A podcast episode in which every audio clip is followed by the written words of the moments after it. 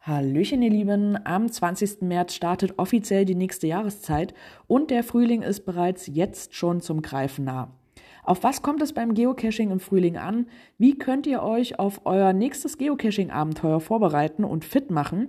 Bei uns im Blog von cacher-reisen.de findet ihr hierzu ein paar nützliche Tipps. Worauf ihr beim Equipment achten solltet, das gebe ich euch aber hier schon mit auf den Weg. Denn Bewegung draußen ist ein Wundermittel, das Körper und Geist wachrüttet. Ambitionierte Naturbeobachter nehmen neben dem benötigten Kescherwerkzeug natürlich auch Fernglas und Fotoausrüstung mit. Aber darum geht es mir heute eigentlich gar nicht. Denn es kann durchaus auch mal nass werden. Zum Beispiel der April ist so ein Kandidat und ihm wird ja nicht umsonst nachgesagt, der April macht, was er will.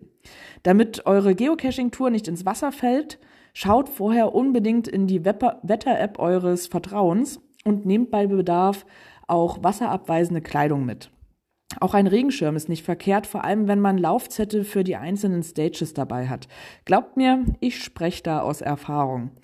Ja, und sollte euch ein Tag doch mal zu regnerisch sein, dann passt doch vielleicht einfach die Caches an.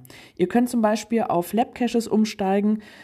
Die lassen sich ganz einfach ja, das Handy in der Hand unter dem Regenschirm relativ regenfrei loggen oder explizit nach Drinnenblebs filtern. Dazu habe ich euch bereits schon mal einen Podcast aufgenommen, den verlinke ich euch einfach nochmal für den Notfall drunter, da könnt ihr da nochmal reinhören. Und wenn ihr bei schlechtem Wetter gar nicht vor die Tür gehen wollt, dann könnt ihr euch natürlich auch zur Cache-Vorbereitung oder zum Mystery-Lösen ausnahmsweise mal vor den PC setzen. Also, ihr seht, es gibt für jedes Wetter die richtige Ausrüstung oder die passende Planung. Viel Spaß bei der Vorbereitung und bei der Planung eurer nächsten Tour und bis bald im Wald.